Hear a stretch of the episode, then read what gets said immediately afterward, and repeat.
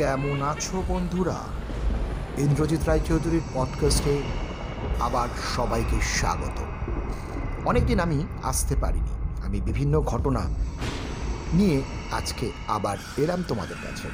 আজকে, আজকের যে ঘটনাটা আমি তোমাদের সঙ্গে শেয়ার করব, সেটা পরীর ঘটনা।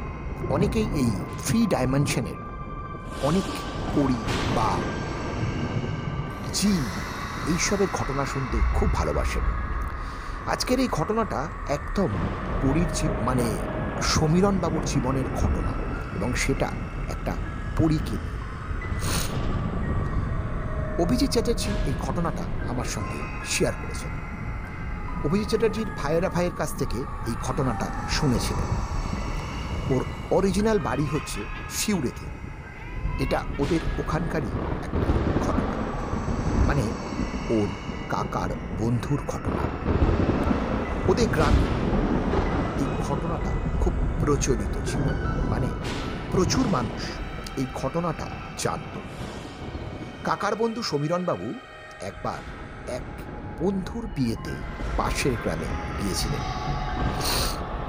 যে পাশের গ্রামে গিয়েছিলেন, আগেকার দিনে এরকম ব্যাপারটা হতো। কেন কাকার বন্ধু বলছি, তার মানে ঘটনাটা কিন্তু আজকের নয়। অনেক দিন আগের ঘটনা।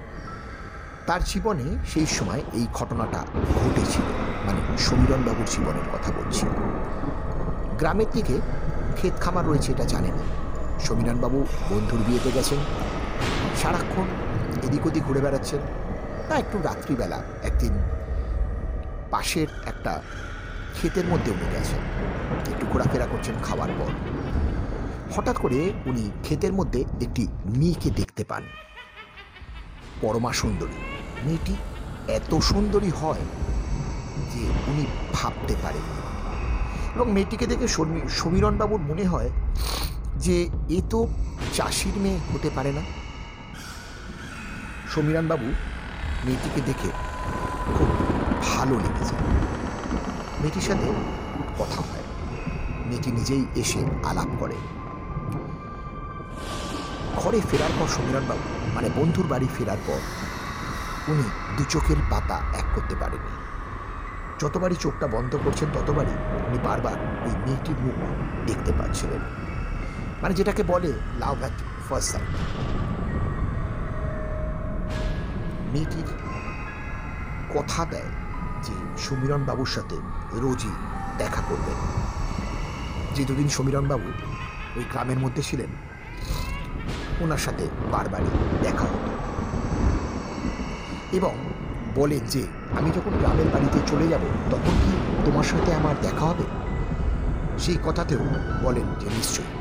তুমি গ্রামে চলে গেলেও আমি তোমার সাথে প্রতি রাতে দেখা করব।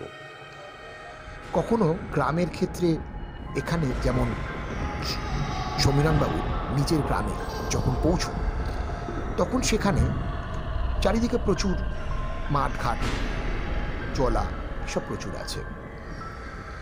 যে উনি মেয়েটির সাথে এমনই একটা অবস্থা, কোনোদিন সকালবেলা দেখা করতে পারেন না। মেয়েটি সমীরণবাবুর গ্রামে প্রতি রাতে ঠিক দেখা করে একটা পুকুর পাড়ে, নির্জন জায়গায়।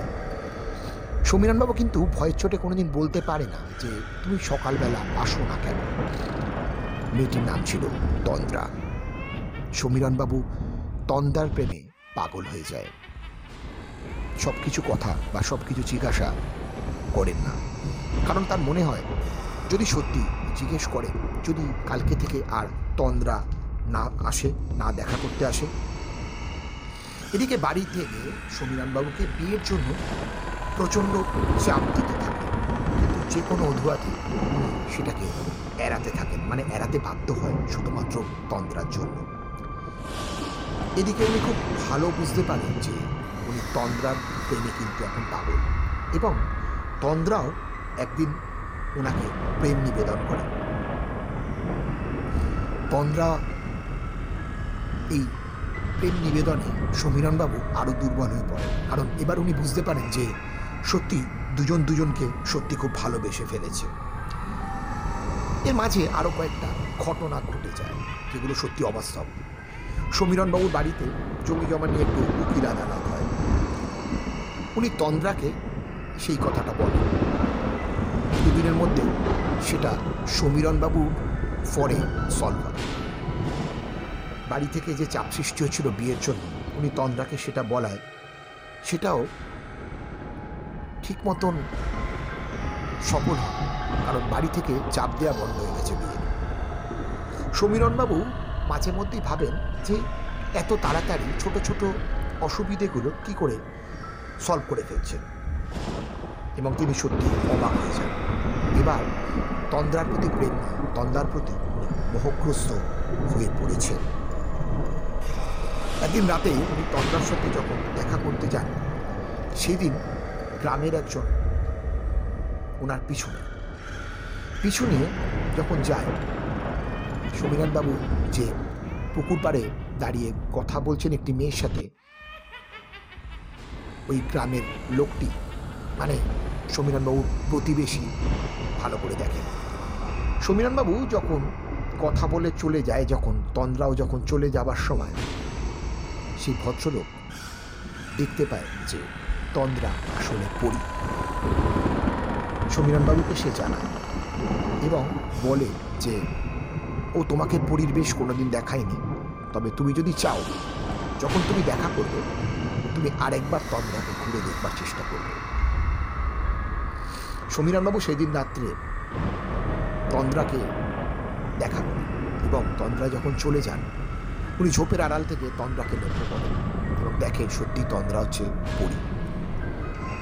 তারপরের দিন রাত্রিবেলা সমীরণবাবু সব কিছু জানায় এবং আসল রহস্য উদ্ঘাটন হওয়ার পর সমীরণবাবুকে বলেন তন্দ্রা যে আমরা দুজন যখন দুজনকে ভালোবাসি, চলো, আমরা দুজন চলে যাই। সমীরণবাবু রাজি হয়। তন্দ্রাকে বলে যে, তুমি মানুষ হিসেবে ফিরে আসো। কিন্তু সে তো তন্দ্রার উপায় নেই। কারণ আমরা যে ডাইমেনশনে বাস করি পরিরা অন্য ডাইমেনশনে বাস করে। সুতরাং সে বলে, সেও নিরুপায়।